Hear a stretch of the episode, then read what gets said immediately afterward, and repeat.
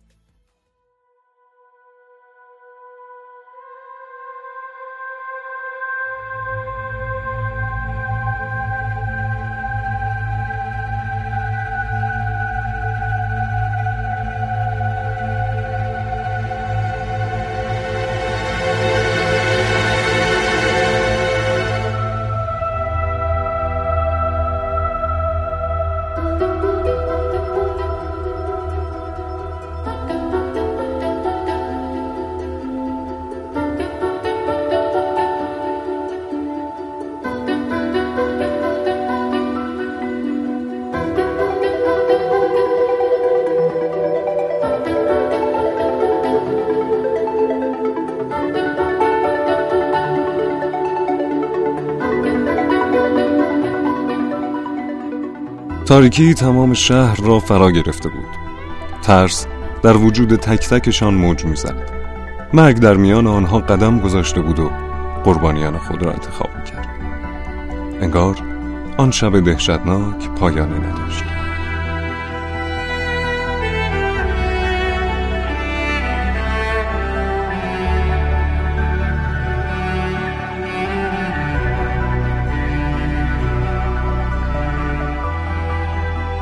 اما دلیل این ترس چه بود؟ ناشناخته ها از ناشناخته هاست که می ترسیم زمانی که به مرگ و تاریکی می نگریم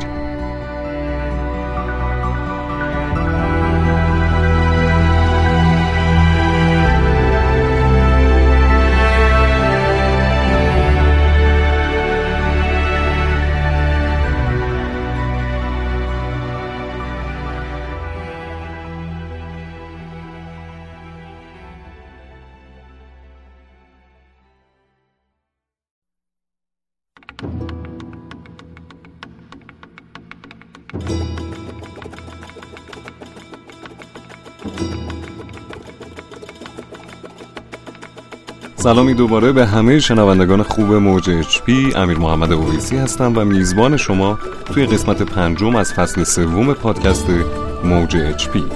امروز یه مهمون خیلی ویژه داریم.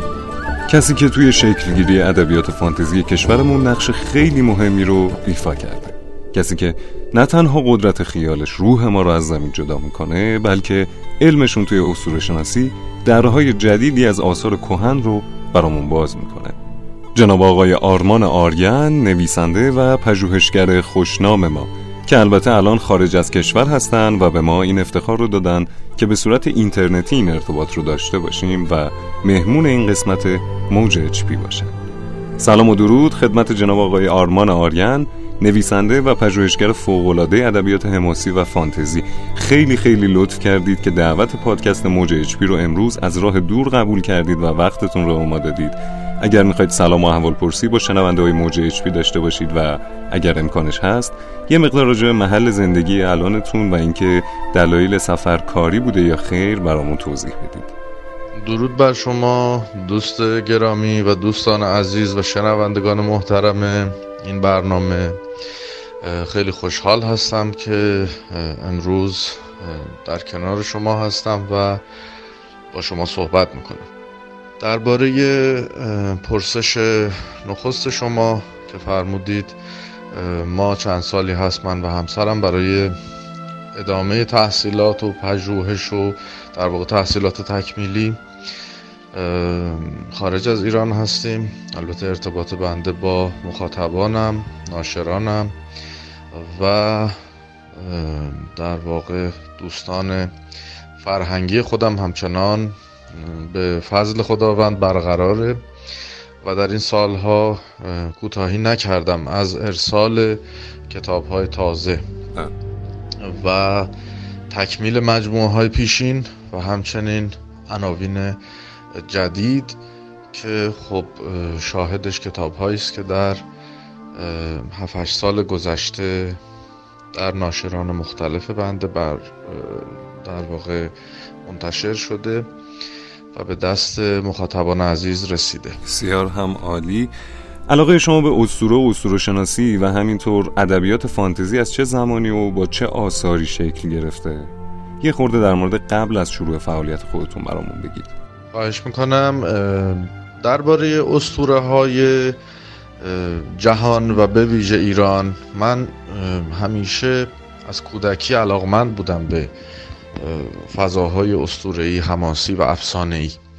شاید حالا ذهنم رو به کار میندازم و نقبی به گذشته می‌زنم. به یاد میارم که خب خود شاهنامه مشخصا اون نسخه مسکو که در کتابخونه پدر من بود تصویر رستم و سهراب رو روی جلدش داشت. قطعش هم وزیری بود.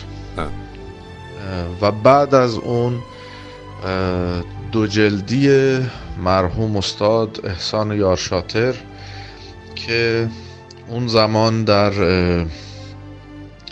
فکر می‌کنم مجموع کتاب های فرانکلین بود چاپ می‌کردند. به نام داستانهای ایران باستان و داستانهای شاهنامه. این دو کتاب روان و زیبا و شیوا بودند با تصویرهای فراموش نشدنی. و یادم نمیاد شاید هشت نه ساله بودم که اینها رو میخوندم و بارها و بارها خوندم.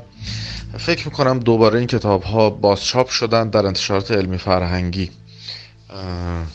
حالا چند سال گذشته حالا اگر این چاپ ادامه داشته باشه که خیلی خوشحال میشم. و هر حال دوستان می‌تونن این کتاب ها رو تهیه بکنند و لذت ببرن ازشون. بله. اهمیت دیگر این کتاب ها نه فقط به عنوان بنده این حرف رو بزنم حالا بر اساس خاطرات کودکی. از مرحوم مهدی آذریزدی عزیز چند روز قبل از درگذشتشون در بیمارستان ما فیلم کوتاهی تهیه می‌کردیم با بعضی دوستان. اونجا از ایشون پرسیدم که شما چرا در مجموعه عظیم و به قصه های خوب برای بچه های خوبتون به خیلی از آثار ایرانی پرداختید اما به شاهنامه نپرداختید. بله. ایشون جواب بسیار جالبی به من دادن. گفتن به خاطر اینکه یارشاتر روی شاهنامه کار کرده بود. و من نمی‌خواستم وقت بذارم روی کاری که قبل از من یک کار فوقالعاده روش انجام شده بود. درست. به همین دلیل خب این کتاب ها و کتاب های دیگری که حالا توی کانون پرورش فکری دهه پنجاه چاپ شده بود به ویژه اینها کمک کردند به من که در واقع بتونم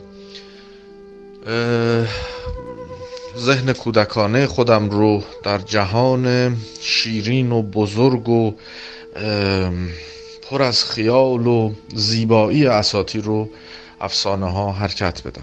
بسیار هم عالی. شاید بشه گفت پارسیان و من معروف ترین اثر شماست. حالا بین آثار خودتون شما هم پارسیان و من رو بیشتر از بقیه کاراتون دوست دارین یا نه؟ و اگر میشه تا حدودی از روایت این مجموعه برای ما تعریف کنید. درباره پارسیان و من باید بگم که خب این کتاب اولین کار بلند و جدی من بود که برای انتشارش خیز برداشتم. پیش از اون داستان کوتاه زیاد نوشته بودم تو دوره راهنمایی و دبیرستان و خب همون موقع هم توی مسابقات مدارس و اینها در سطح شهر و استان و کشور و اینها مقام هایی هر سال برای من تکرار می شد و رومانی رو هم یکی دو رمان هم قبل از پارسیان و من دستگرمی نوشته بودم که هیچ کدوم البته چیزهای قابل انتشار و قابل ارزی نبود. صفحاتی ازشون رو به یادگار نگه داشتم و بعد از این در 20 سالگی بود که حالا تاریخهاش رو دقیقا در اون مقاله‌ای که در انتهای جلد چهارم اشوزدنکه منتشر کردم که چگونه پارسیان من پدیدار شد اونجا همه اینا رو جزئیات نوشتم که ثبت بشه و فراموش نشه. در 20 سالگی این کتاب رو نوشتم جلد اولش رو و بعد گذاشتم توی کشو برای مدتی خاک خورد. باز شرایط اون روزها شرایط ملتهب اجتماعی سیاسی اون روزها باعث شد که بیارمش بیرون و به دست بعضی از اساتید برسونم بازخوردها رو ببینم. هنوز جرأت انتشارش رو نداشتم. شاید بتونم در این زمینه از استاد محمد علی اسلامی ندوشن که اون موقع با ایشون در ارتباط بودم دفتر فصلنامه هستیشون می‌رفتم نام ببرم و بزرگان و اساتید دیگری که ما در دانشکده سینما تئاتر داشتیم مثل آقای عطاالله کوپال آقای دکتر کوپال و همطور بعضی همکلاسی ها بازخوردها شگفت انگیز بود. وقتی نظرات مثبت عزیزان رو حالا با درصد بندی های مختلف که همشون تو رنج 70 درصد به بالا بود دیدم جرأتش رو پیدا کردم که کتاب رو منتشر بکنم و خب نشر موج نهایت همکاری رو با من انجام دادند و حالا قصهش قصه شیرین نیست و مفصل بماند برای بعد.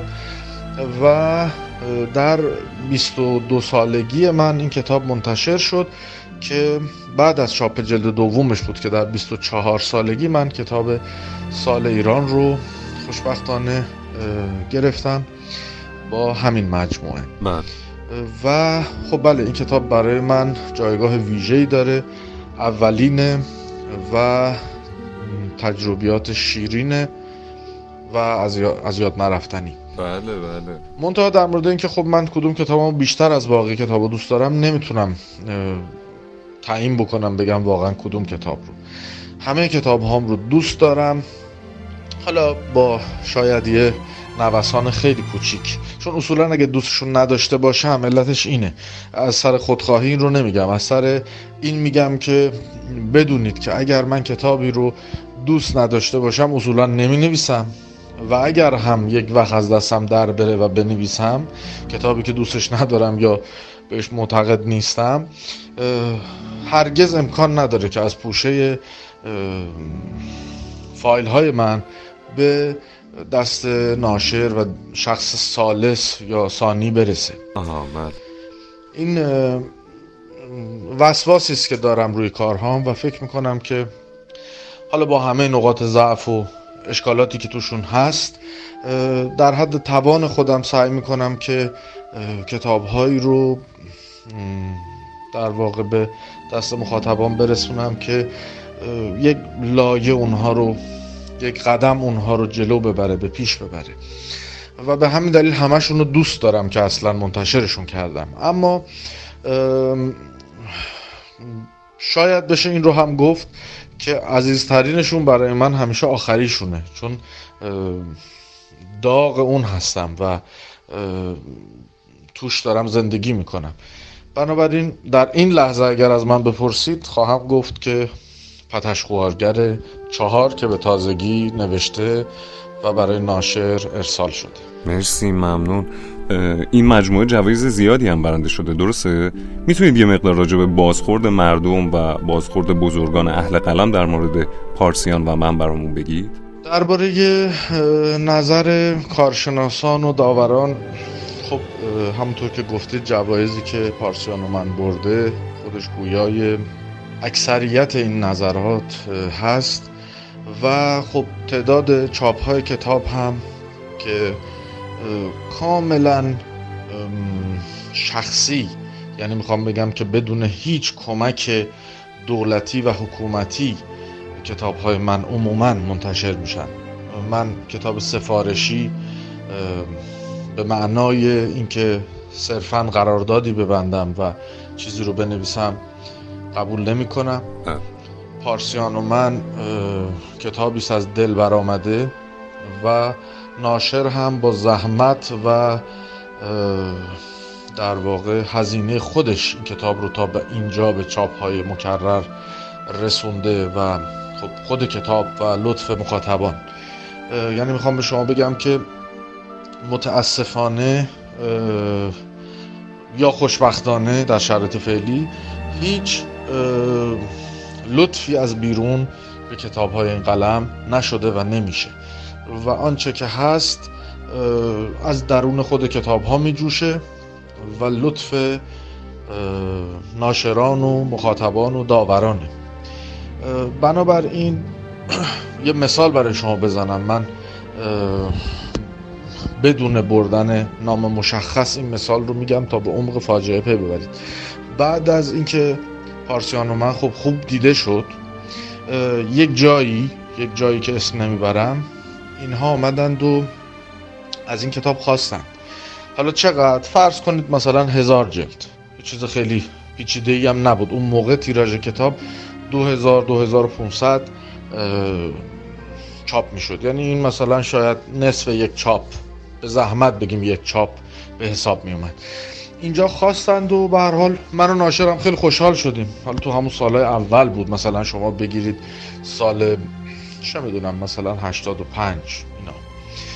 و به ما گفتن که بیاد که ازتون بخریم اینقدر. گفتیم خب خدای شکرت بریم که بالاخره یه اتفاقی افتاد و یه بخشی از این کتاب ها قراره با سرعت بیشتری به دست مخاطبان ما برسه. اون روز جلسه رو هیچ وقت یادم نمیره. ما تو اون جلسه من و ناشر بودیم و اون آقایی که مسئول خرید اون جای کذا بود. و به ما گفتش که خب ما این تعداد از شما می‌خریم. حالا من قیمت ها خوب یادم نیست. مثلا حالا فرض کنید چه می‌دونم هر جلد اون موقع 2500 تومن بود. گفتش که ما از شما اینا رو می‌خریم جلدی مثلا 900 تومن. ناشر با تعجب گفت آخه من این پولیست که دقیقا برای این کتاب خرج شده بلکه بیشتر. یعنی هیچ سودی شما نمی‌خواید بدید. گفت همینی که هست. اگر می‌خواید ما اینجوری از شما خرید می‌کنیم. و هم من و هم ناشر یک صدا گفتیم نه نمی‌خوایم.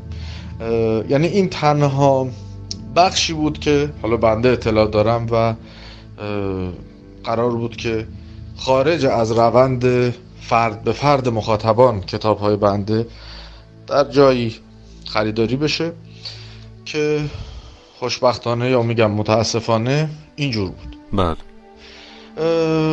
بنابراین این مشکلات چیز تازه هم نیست. فکر می‌کنم اگر پای درد دل هر نویسنده ای در ایران کنونی ما هر اهل فرهنگی بنشینید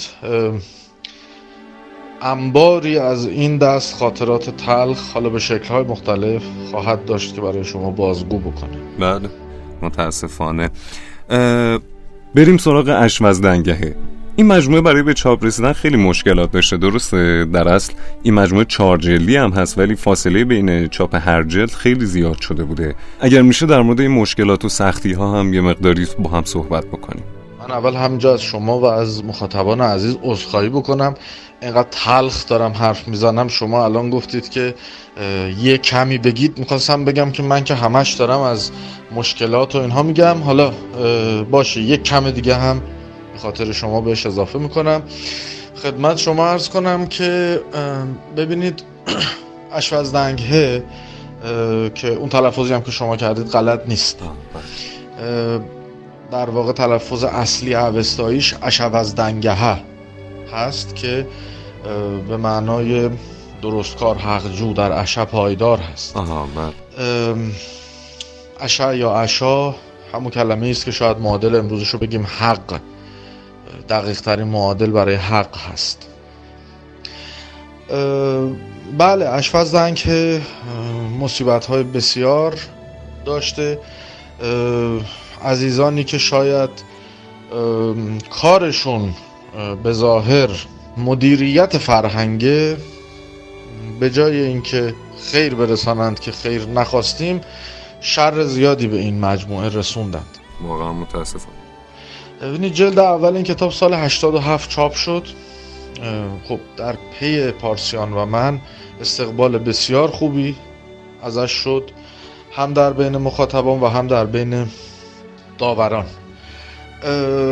خب انتظارها بالا رفت. برای چاپ جلد دوم جلد دوم 6 سال بیشتر فکر می‌کنم توقیف بود و بعد هم با سانسور بسیار که جای دشنه های این سانسور رو شما می‌تونید همین الان توی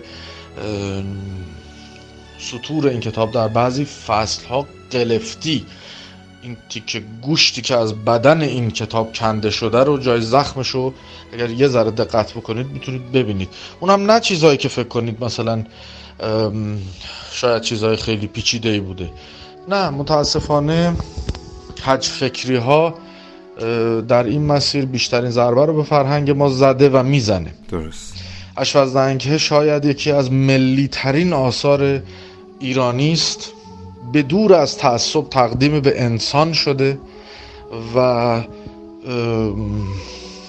سرشار از معانی عرفانی و دینی تاریخی اسطوره‌ای است بدون توهین به هیچ قوم و دین و زبان و ملیت و البته با نقدهای فراوان بر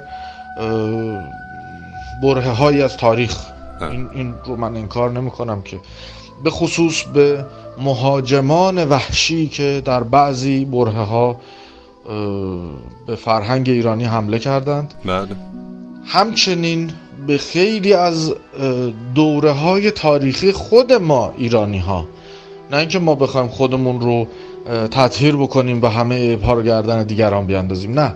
اشوزن که کاملا منصفانه روایت می‌کنه و چی میگن؟ کتاب حاضره می‌تونید خودتون برید و بخونید و ببینید. و در نهایت زرباهنگ هیجانی هم پیش میره که نسل نو اون رو بپسنده و البته این این هیجان از ذات خود داستان بیرون میاد. نه اینکه من بخوام بهش القا کرده باشم ولی به هر حال یعنی چیزی است که فکر می‌کنم گروه سنی هم نمی‌شناسه. بله.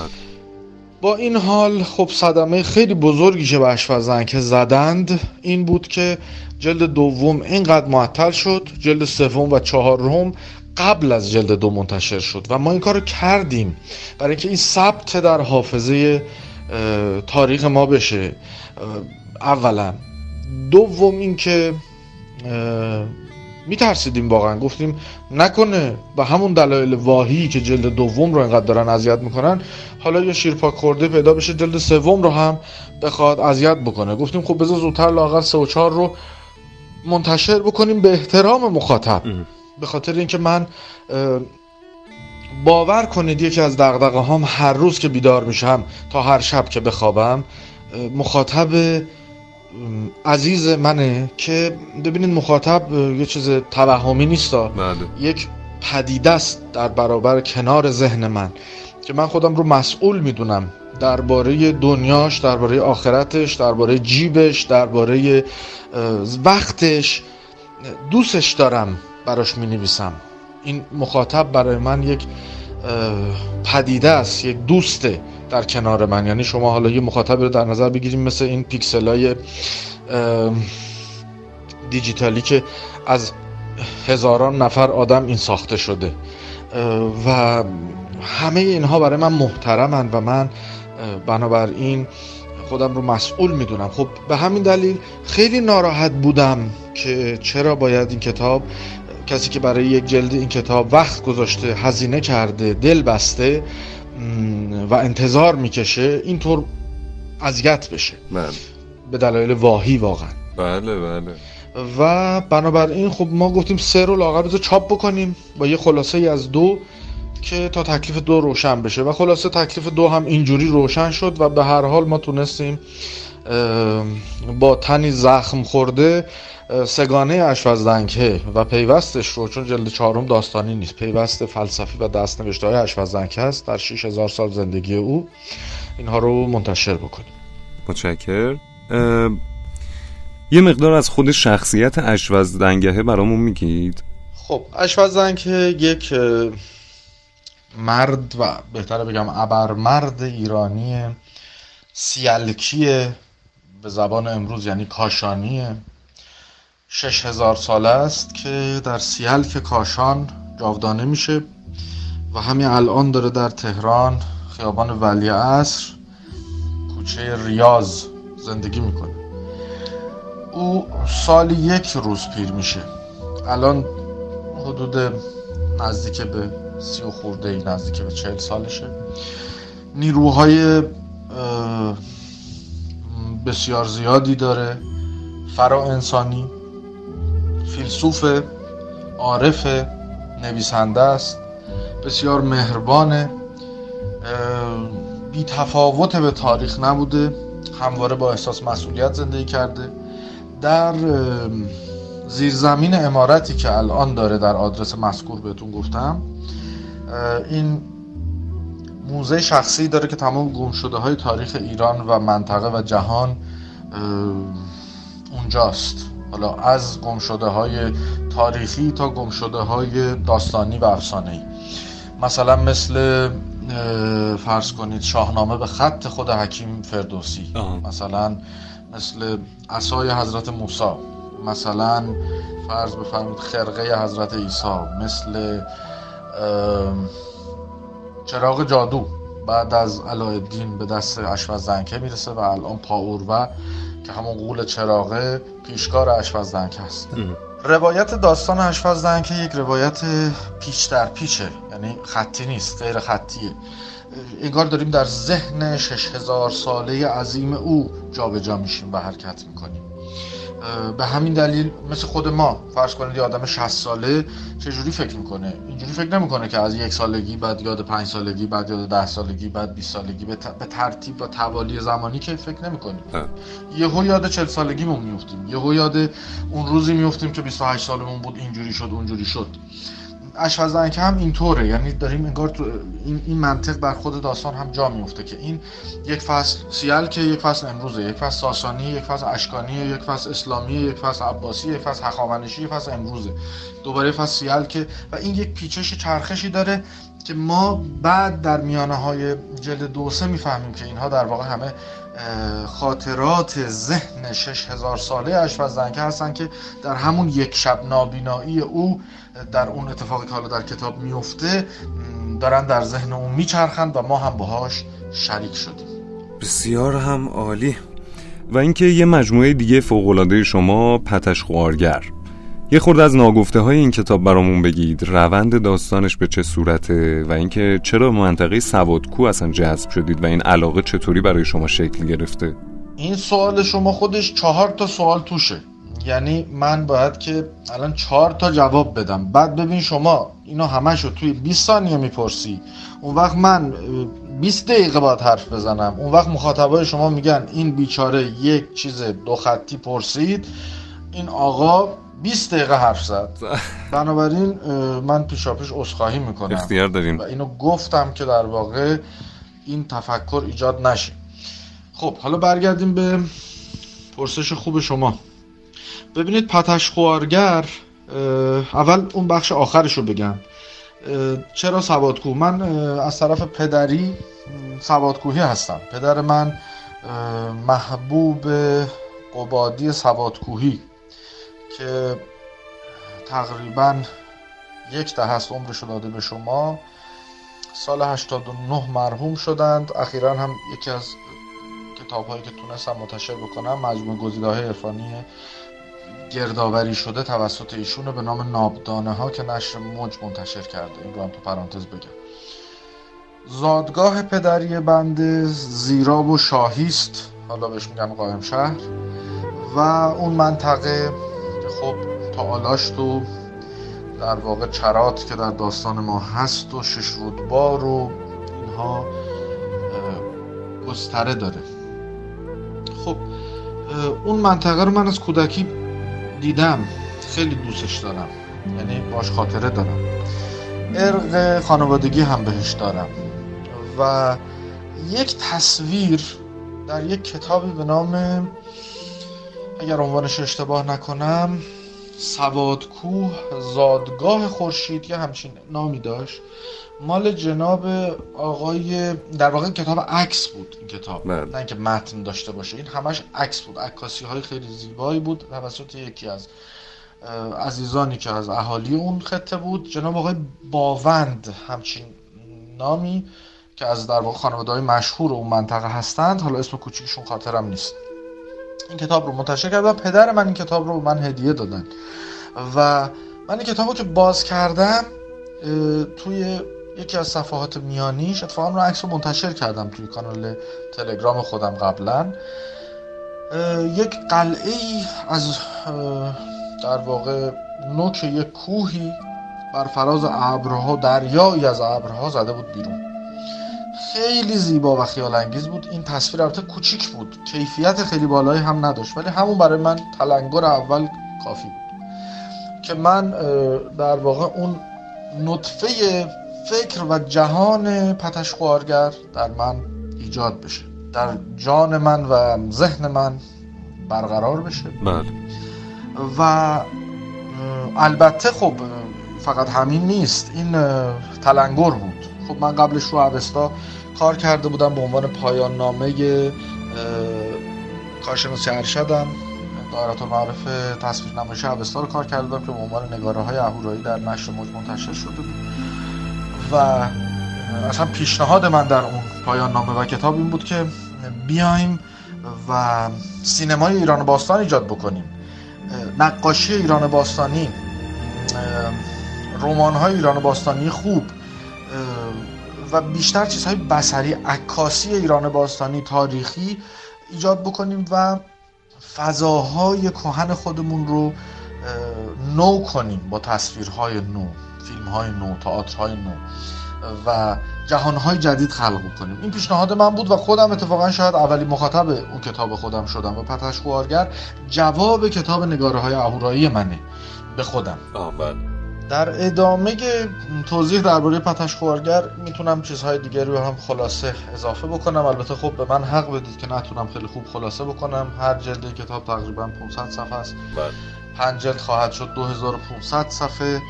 جهان این کتاب که البته خیلی هم بدون چربی نوشته شده. یعنی من هیچ جا رو لفت ندادم یا کش ندادم. خیلی زرباهنگ کتاب تونده. یعنی اگر کتاب رو خونده باشید یا دوستانی که میشنوند خونده باشند می‌دونن من چی میگم. این کتابی نیستش که توش ما در واقع روایت کندی داشته باشیم که به این حجم رسیدیم. نه. این کتاب ضرب آهنگ سریعی داره و با فلاش بک ها و فلاش فوروارد های خیلی سریعی جا به جا میشه و البته تعدد شخصیت ها توش خیلی زیاده. من اگه بخوام الان براتون اسم شخصیت ها این کتاب نام ببرم فکر می‌کنم خودش چند دقیقه طول بکشه. فقط اسمهاشون رو بخوام پشت سر هم براتون ردیف بکنم. اگه همشون یادم بیاد خود پتشخوارگر اما براتون توضیح بدم. در لغت کلمه است که به تشخوارگر فرشوادگر شوادگر سوادگر و سواد کوه تبدیل شده.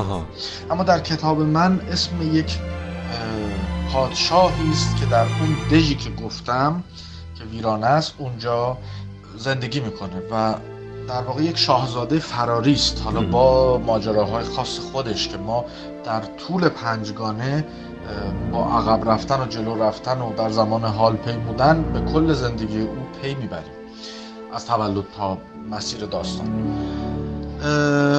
چیزی که هست و ویژه اوست اینه که او یک نیمه زحاکه یعنی او تنها انسانی است که از داستان زحاک ماردوش استفاده می‌کنه و اهریمن رو فریب میده. اجازه میده یک دوشش رو ببوسه بعد فرار می‌کنه از دست اهریمن و اون نیروهای اهریمنی که از او گرفته رو علیه خود دیوها و اهریمن و به نفع انسانها استفاده می‌کنه. خیلی خلاصه و چند خطی این کاراکتره. و البته این کار او بدون عقوبت نمیمونه. اتفاقات بسیار بدی در پیش اتفاق میفته که خود او مجبور به جبران میشه. ممنون. در مورد آینده کهن هم اگر میشه برامون می‌تونید توضیحی بدید. ایده ای نوشتن این مجموعه از روی قرآن به عمل اومده درسته؟ خب درباره آینده کهن آینده کهن سگانه در واقع رمان قرآن هست برای اولین بار. ببینید قرآن تا پیش از این ازش حکایات زیادی داستانهای پیامبران نوشته شده کتاب های زیادی بر مبنای قرآن و جهان قرآن نوشته شده. ولی من آینده کهن رو نخستین رمان قرآن می‌دونم با ساختار رمان. و البته ساختاری که به هزار یک شب پهلو می‌زنه سه مسیر ما داریم سه خط روایت داریم و سه راوی داریم که در این رمان برای ما روایت می‌کنن. روایتاشون در هم تنیده میشه. و روایت ما از پیامبران هم روایتی است شفاف و خالص که در واقع ما یک روایت از پادشاه داریم یک روایت از بازرگان پیر داریم و یک روایت از یک جنی داریم. که بر مبنای سوره جن در قرآن که گروهی از جنیان قرآن رو از پیامبر شنیدند و رفتند بین خودشون خوندند و حرف زدند در موردش ساختار لاین جنها بر اصل فانتزی ما و اونی که داره روایت قرآن و داستانهاشو می‌کنه در واقع اون جنه آها. ما این داستانها رو از زبان اونها میشنویم و بعد هم اتفاقات عظیمی که بین این حالا موجودات فانتزی میفته و لابلاش داستان ها و داستان های پیانبران و سوره های قرآن حکیم بازگو میشه. درست. این کتاب رو نشر زعفران منتشر کرده و همونطور که پتش خوارگر نخستین رمان اوستا و بندهشه و پارسیان و من نخستین رمان شاهنامه است آینده کهن هم نخستین رمان بله بسیار هم عالی. خب بازم از آقای آریان تشکر می‌کنم که امروز وقتشون رو ما دادن. یه استراحت کوتاه داشته باشیم. فصل بعدی کتابخونی به سبک داخلی رو گوش بدیم و برگردیم.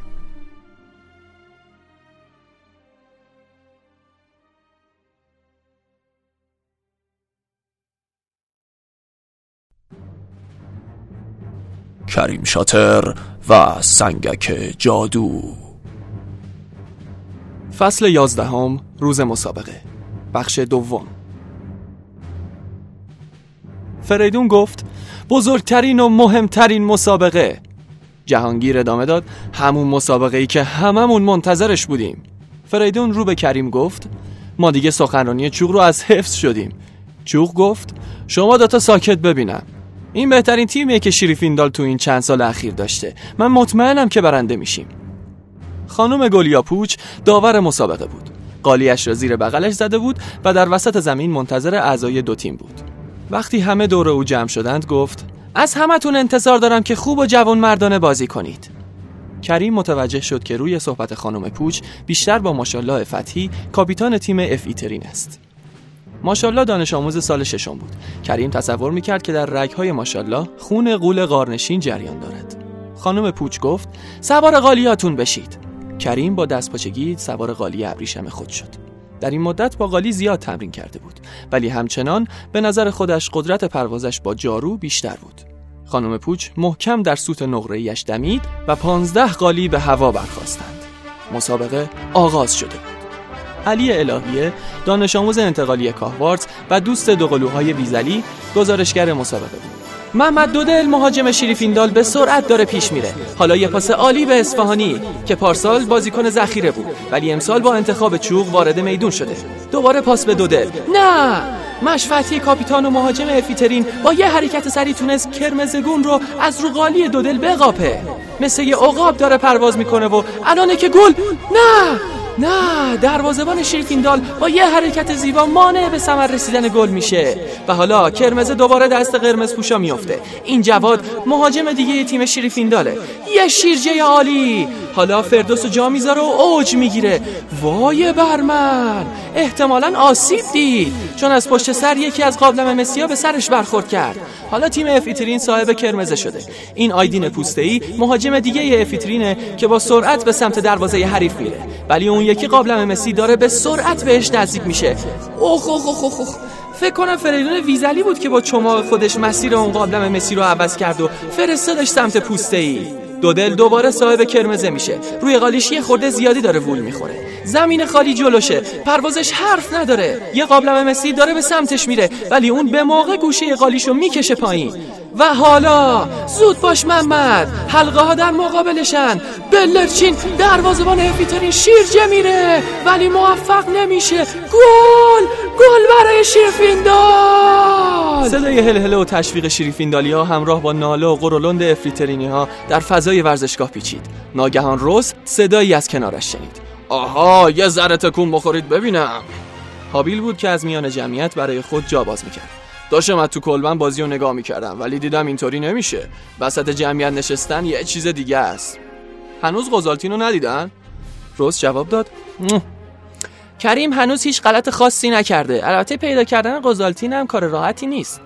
کریم بالاتر از بقیه آهسته پرواز می‌کرد و با دقت به دنبال قز میگشت. چوخ به کریم گفته بود تا وقتی که قزالتین را ندیده از معرکه دور بماند. گفته بود لازم نیست زودتر از موعد وارد میدان شود. الهیه همچنان در حال گزارش بازی بود. هم همه ای فضای ورزشگاه را پر کرد و همان لحظه آدین پوسته‌ای کرمزه را رها کرد تا بتواند به برق طلایی رنگی نگاه کند که به سرعت از کنار گوش چپش گذشته بود.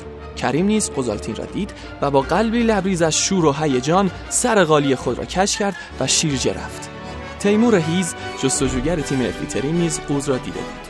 کریم و هیز شانه به شانه همدیگر پرواز می‌کردند و به گوی نزدیک می‌شدند. کریم به سرعتش افزود و بوم هیاهوی اعتراض آمیز جمعیت در فضا تنین افکند.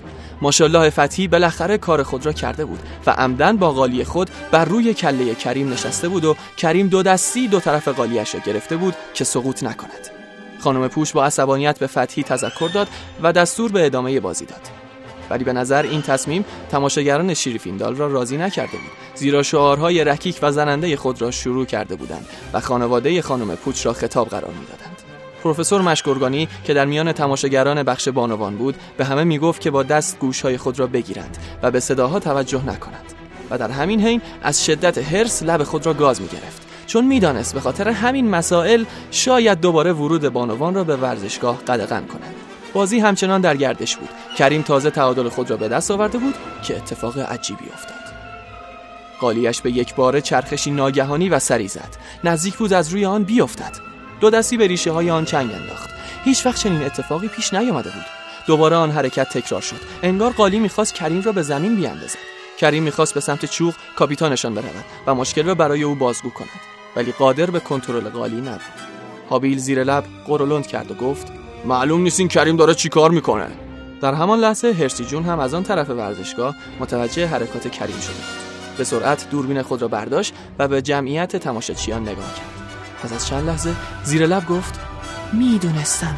می‌دونستم که کار دسقیبه هرسی جون می‌دانست که کسی متوجه دسقیب نشده و اگر او کاری نکند شیرفیندال بازی را میبازد. در میان جمعیت راهش را باز کرد تا خود را به جایگاه پروفسورها برساند. می‌دانست که حضور یک دختر در آن محل باعث دردسر می شود ولی چاره دیگری نداشت. در بین راه با پروفسور کوبلن برخورد کرد اما دیگر برایش مهم نبود. وقتی سرانجام به پشت سر دسقیب رسید چوب دستیش را بیرون آورد و خم شد تا تلسمش را با دقت ادا کند. ناگهان شعله های آبی رنگی از انتهای چوب دستی خارج شد و به درون ردای دسقیب رفت. و چند ثانیه بعد فریادهای دسقیب بلند شد. همین مقدار از زمان کافی بود تا کریم دوباره بتواند کنترل قالیش را به دست بگیرد. همه چشمها به کریم دوخته شده بود که به سرعت به سوی زمین می آمد و دستش را جلوی دهانش گرفته بود. به نظر می رسید حالت تهوع دارد. او چهار دست و پا روی زمین نشست و سرفه کرد. بلافاصله شیعی طلایی رنگ از دهانش بیرون آمد و در دستش افتاد. کریم دستش را بالا برد و فریاد زد من قوزو گرفتم!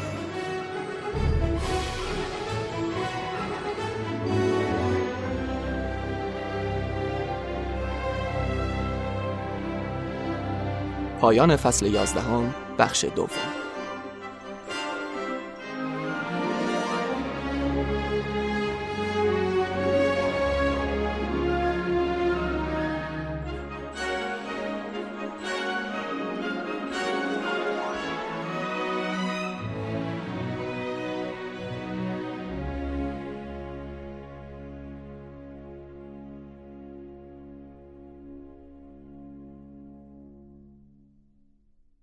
خیلی ممنون. اگر مایل باشید یه خورده راجع به ادبیات فانتزی جهان صحبت بکنیم. کتاب و دنیاهای فانتزی مورد علاقه شما توی ادبیات فانتزی جهان کدوم هستن؟ با دنیای خانم رولینگ و هری پاتر چقدر آشنایی دارید و اینکه نظرتون راجع به دنیای جادویی که اونجا خلق شده چیه؟ خب درباره هری پاتر و خانم رولینگ. من بگذارید از پرتأثیر ترین نویسنده های فانتزی جهانی بر خودم و قلمم بگم و رده اول اختصاص داره به آسترید لینگرن به ویژه برادران شیردلش جان کریستوفر به ویژه سگانه کوههای سفیدش آرتور سکلارک پایان طفولیتش و تالکین ارباب حلقه هاش توی در واقع درجات پایین تاثیرگذاری بر من و قلم من رولینگ و هری پاترش با نهایت احترام جا می‌گیره و همینطور پایین تر از او Game of Thrones حالا دلایل و در واقع بحث های سلیقه‌ای خودم رو دارم. الان نمی‌خوام واردش بشم. منتها خب اون کتاب هایی که اسم بردم بیش از همه روی من تاثیر گذاشتند. همینطور خب جهان ای که در اساطیر کهن وجود داره.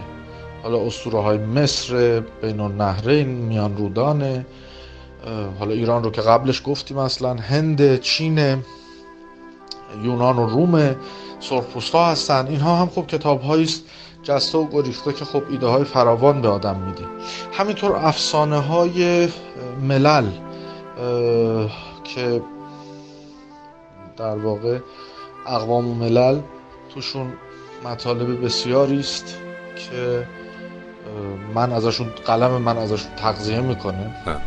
و من صد خودم رو در واقع پشتش رو پر از آب می‌کنم با خوندن اینجور آثار.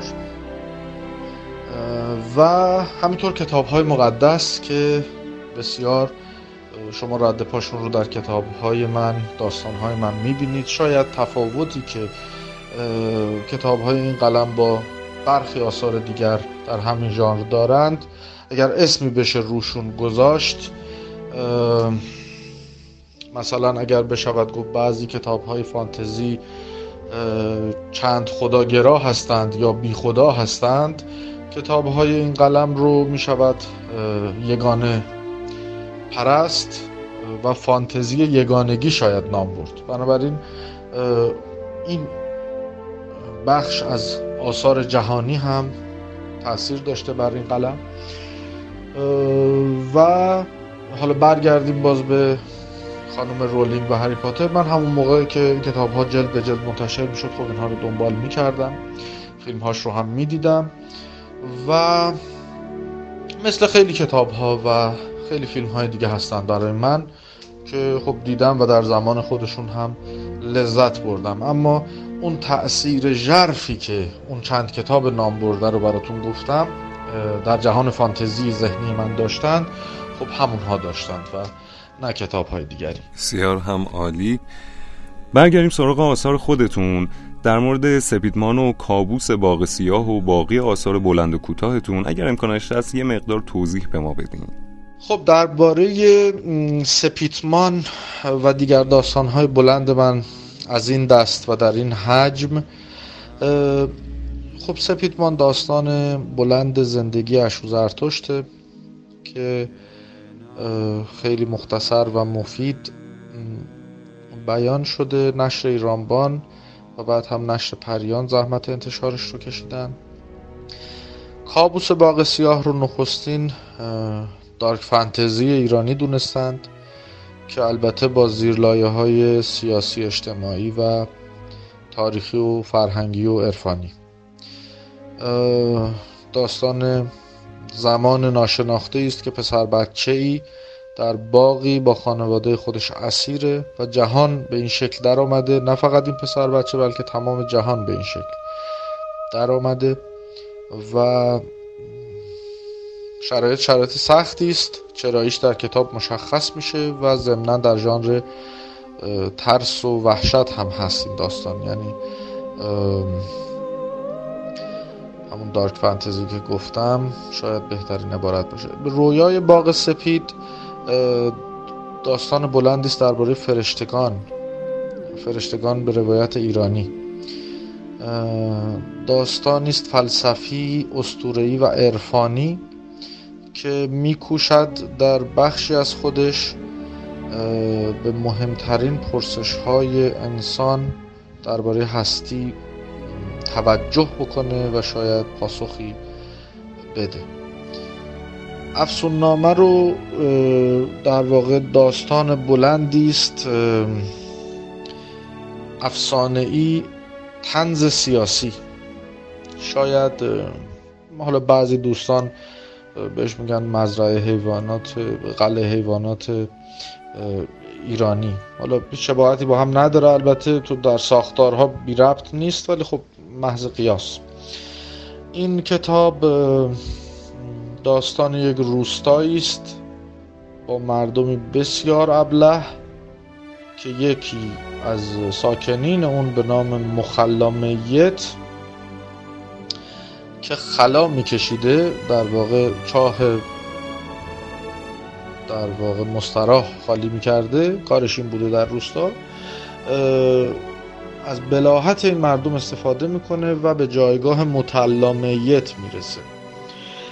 داستان در روز مرگ او که همه سوگوارن براش تا شب همون روز میگذره و کلش فلاش بک هایی است از این جهت که ما در خاطرات اون مردم به صورت راشمونوار در میابیم که تا چه اندازه این مردم ابلهند و خاطراتشون که به عنوان یادگار از اون نقل می‌کنند تا چه اندازه هولناک و بر بلاحتشون سنده و همینطور بر شیادی اون شخص که حالا متوفا شده. و این استاد چند شاگرد داره و الی آخر که حالا سعی می‌کنن این خاطرات رو مکتوب بکنن که یه وقت خدای نکرده از یادها نره. درسته. در ادامه کتاب هایی که عرض کردم تاریک روشنا هست که یک رمان عرفانی دینی در عصر فضا و هزار سال دیگه است. در یک فضای کاملا فانتزی استورهی مدرن. ولی با بنمایه عرفانی و دینی و فلسفی. گوشواره تلخ مجموعه هفت داستان کوتاه منه که من از 15 16 سالگی بعضیاشو نوشتم. و همینطور مجموعه داستان بوف کر که اون هم تعدادی از داستانهای کوتاه منه که خیلی خیلی معطل شد برای گرفتن مجوز. یادم نیست یه دفعه شمردم فکر کنم در دوازده سال معطل بوده تا تونسته مجوز انتشار بگیره با حذف و اضافات فراوان در داستانهاش. و خب باقی کتاب های بنده هم در داستان های بلند و کوتاه در همین زمینه هاست که در نشر موج نشر پریان نشر ایرانبان نشر زعفران نشر افق نشر چکه و چند نشر دیگه دوستان می‌تونن اونها رو پیدا بکنن. بسیار هم عالی. آثار مصورتون رو چجوری به مرحله چاپ رسوندین؟ شاهنامه و سپیدبال دو تا مجموعه مصورتون هستن که استقمال خیلی خوبی هم ازشون شده. در مورد اونها یه خورده برامون میگین. درباره کتاب های مصور. شما مثل اینکه می‌خواین دونه دونه همه رو با هم در موردشون گپ بزنیم شاهنامه 24 جلده. 6 تاش تا حالا منتشر شده 18 تاش هم در دست چاپه. و سپیدبال یه تک جلدیه که نشر موج منتشر کرد داستان یک عقابی است به همین نام.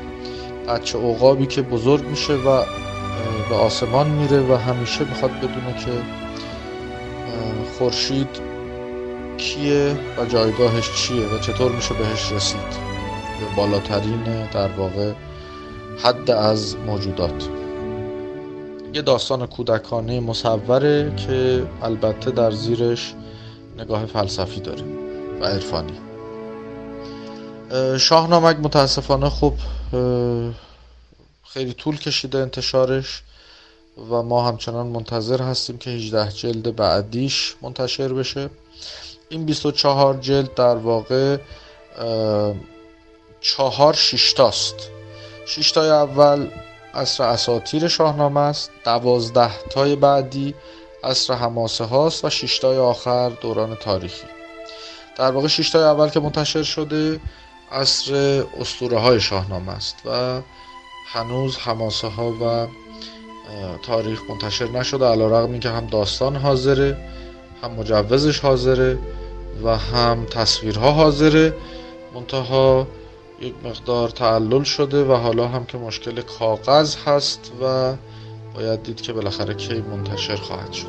ممنونم. شما اثری هم به نام راهنمای بازینامه نویسی دارین درسته؟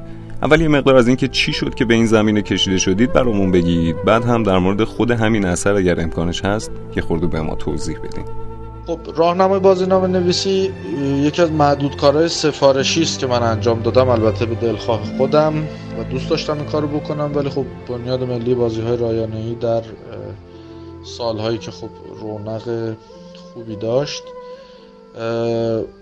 سفارش این کتاب رو به من دادند. من تا حالا چند بازینامه معدود نوشتم. علتش این بود که شاید خب من از بچگی علاقه به بازی های کامپیوتری داشتم. با کنسول های مختلف از همون اول از تیوی گیم و آتاری اومدم جلو تا میکرو و سگا و بعد هم PlayStation و Xbox و اینها. هنوز هم بازی می‌کنم و غریبه نیستم با بازی های روز و این باعث شد که خب بعضی دوستان که می‌خواستند بازی رو بسازند سر بازی گرشاسپ ما با هم همکاری کردیم و در واقع به قول رسانه ها اولین بازی فاخر ایرانی شکل گرفت. متن بازینامه که من نوشتم و البته با آنچه که ساخته شده هم تفاوت داره تا حدود زیادی در کتاب راهنمای بازینامه نویسی منتشر شده و بعد از اون هم چند بازینامه دیگه نوشتم که سعی کردم در تمام اونها از امکانات گیم برای به صحنه آوردن تاریخ کهن خودمون استفاده بکنم. چون فکر کردم که این عرصه شاید عرصه مناسبی است فعلا. تا زمانی که هنوز سینما آماده نیست که داستانهای ایران و باستان رو بر پرده بیاره حالا به هر دلیل دلایل تکنیکی است دلایل مالی است یا سیاسی کاری یا هر چیز دیگه. شاید گیم فرصت مناسبی رو بتونه تا حد خودش ایجاد بکنه. خب به همین دلیل کارهایی در این زمینه انجام شد و اون تجربیات اندکی که حالا از قبل داشتم یا در این چند کار اندوخته شده بود و همراه ترجمه هایی که همسرم از بعضی از مقالات روز در این زمینه انجام داد در واقع تعلیف و ترجمه است این کتاب. بخش تعلیفش رو من انجام دادم و ترجمهش رو ایشون و به صورت کتاب راهنمای بازینامه نویسی منتشر شد. که من فکر می‌کنم الان نایاب شده. خیلی از دوستان با من تماس می‌گیرن این کتاب رو می‌خوان دنبال می‌کنم و من واقعا شرمندهشون هستم. نمی‌دونم چون اونجا یه جای دولتی است. همه اون آدم هایی که اون موقع اونجا بودن عوض شدن و من واقعا نمی‌دونم به کی باید گفت که این کتاب رو لطفا بازنشر بدید. که مردم بتونن تهیه بکنن ولی خب فعلا که نایاب شده و صدای ما هم به جای نمی‌رسه. متاسفانه.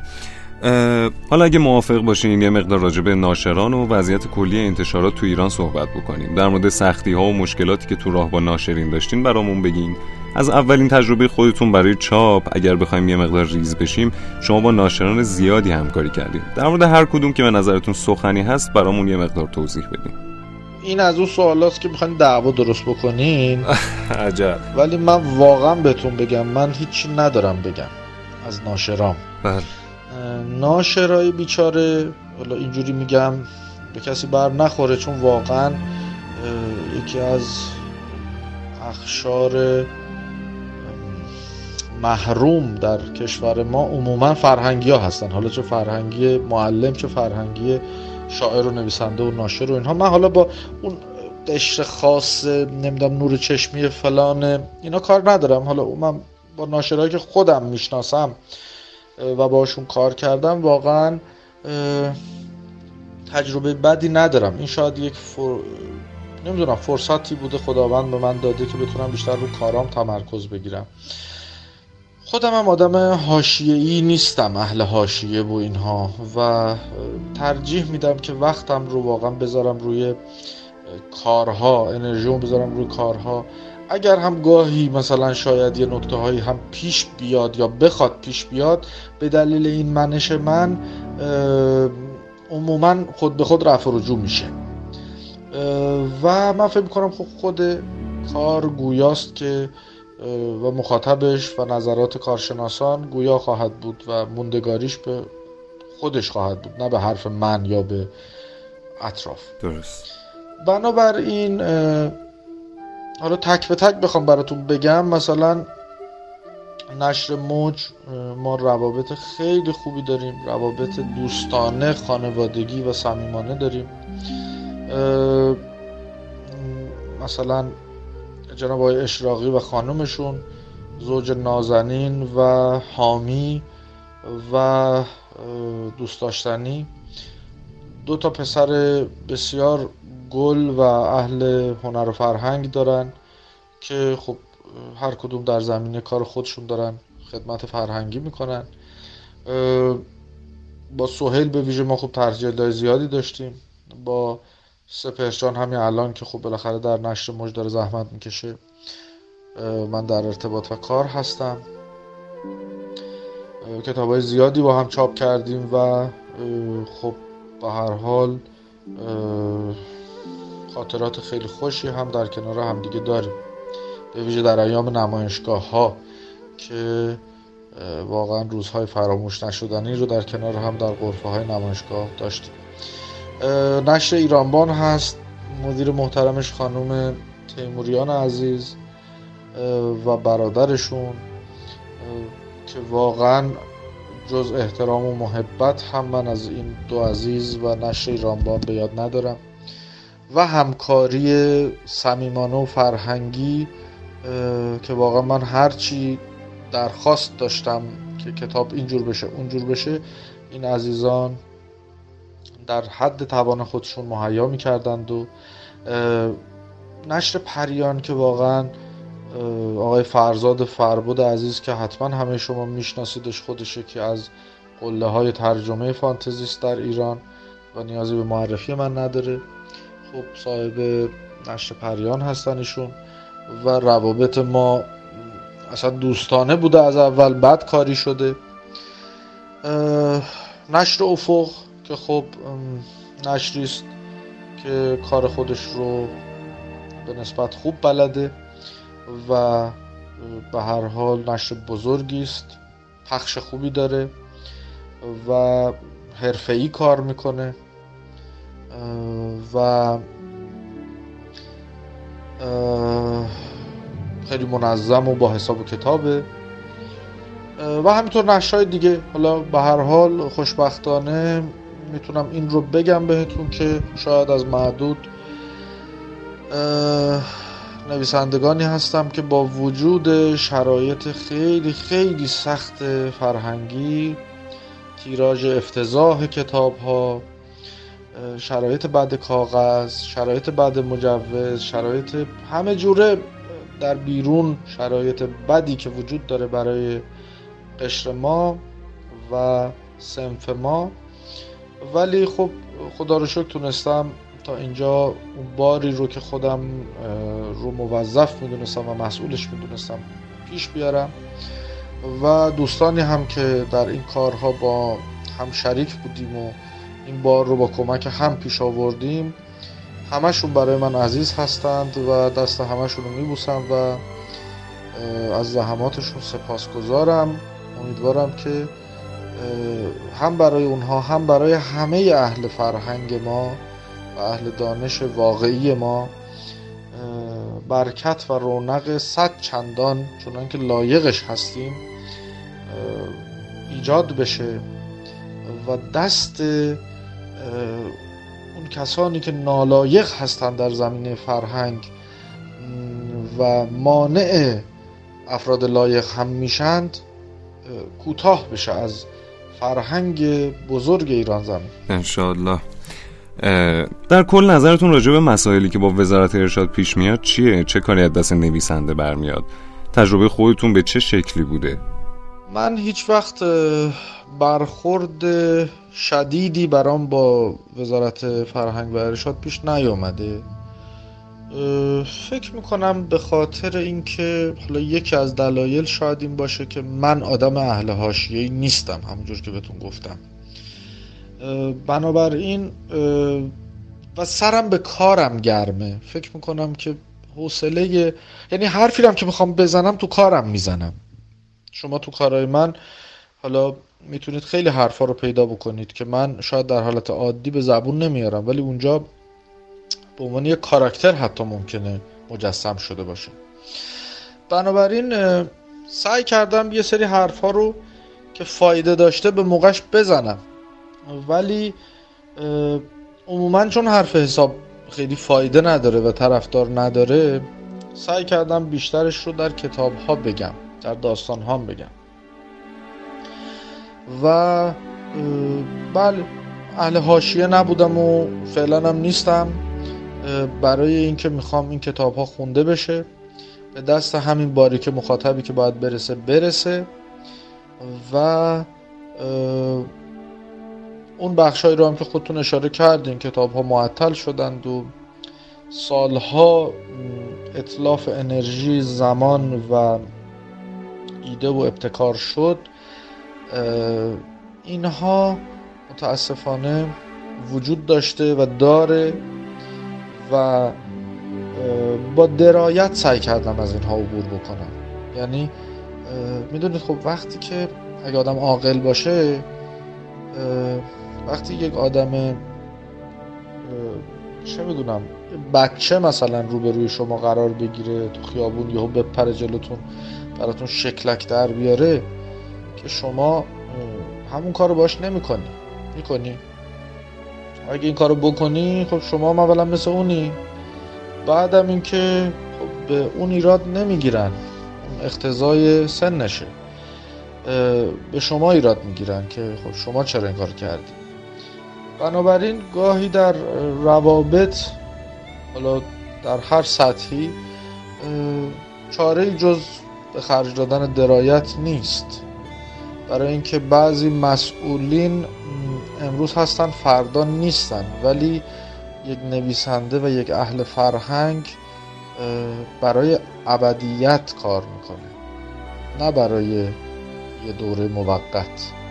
من اینجوری یعنی فکر می‌کنم. بله. به همین دلیل خب بالاخره زمان روشن خواهد کرد که ما اشتباه کردیم. یا بعضی ها و چه کسی مستحق سرزنشه. تیغ زمان خیلی برند است و تعارف هم با کسی نداره درسته. بسیار بسیار لطف کردین که وقت خودتون رو در اختیار ما گذاشتید. جناب آریان خیلی ممنون میشم اگه صحبت پایانی هم با شنوندگان پادکست موج اچ داشته باشیم و اگر توصیه‌ای دارین برای نویسندگان جوان و حالا افرادی که می‌خوان تو این زمینه فعالیتی داشته باشن در خدمت شما هستیم. خواهش می‌کنم. من سپاسگزارم از مهر شما زحمت شما و توجه و پیگیریتون. پوزش میطلبم از شما به خاطر تأخیری که در انجام این مصاحبه انجام اتفاق افتاد. و همینطور اگر در پاسخهام یه مقدار اتناب وجود داشت یا شاید نمی‌دونم در مسیری که شما می‌خواستید شاید تغییر جهت دادم در پاسخی. داریم. درباره نویسندگان جوان و عزیز که فکر می‌کنم اگر صحبت رو طولانی نکنم و اشاره و حواله بدم به کتاب نوشتن درباره نوشتن تصویر یک روح که اخیرا در نشر موج منتشر شده و تجربیات بنده است و نکاتی که شاید برای دوستانی که علاقمند هستند به این راه بد نباشه خوندنش و به حال انتقال این تجربه شاید مفید باشه. و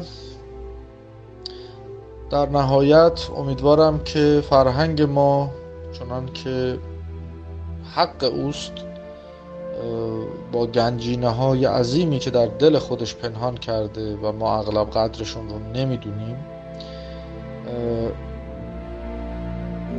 شکوفا بشه و هر روز شکوفاتر بشه و جوانان امروز و فردا قدر این فرهنگ رو بدونند و در گسترشش و در پاکسازیش نه فقط گسترشش چون بالاخره هر فرهنگی بخشای مثبت و منفی داره. من نمی‌خوام بگم فرهنگ ایران همش مثبته نه. من نه نجات پرستم نه تعصب ناسیونالیستی به اون معنا دارم که بخوام چشم بر عیوب خودمون ببندم. نه ما باید پاکسازی هم بکنیم در ضمن گسترش. نکته های خوب رو نگه داریم افزون بکنیم و نکته های منفی خودمون رو بشناسیم آسیب شناسی بکنیم و حذف بکنیم. تا به مرور زمان تناور و مستحکمتر بشیم و در واقع به جایگاهی برسیم که در خور فرهنگ زیبای ایران زمین هست. تندرست باشید و پایدار روز و شبتون خوش.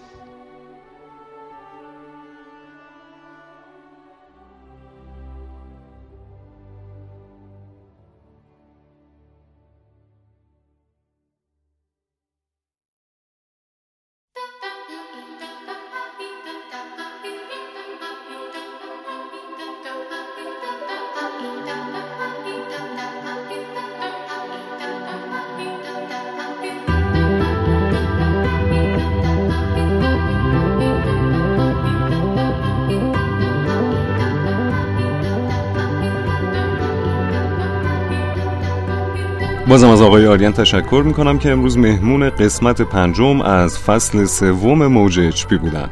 امیدواریم که از صحبت ایشون استفاده لازم و برده باشید و شما می‌تونید همه قسمت های موج اچپی رو توی پلتفرم صوتی شنوتو یا هر اپ پادکست دیگه که روی گوشی های خودتون دارید گوش کنید. مرسی از همراهی شما با فصل سوم موج اچپی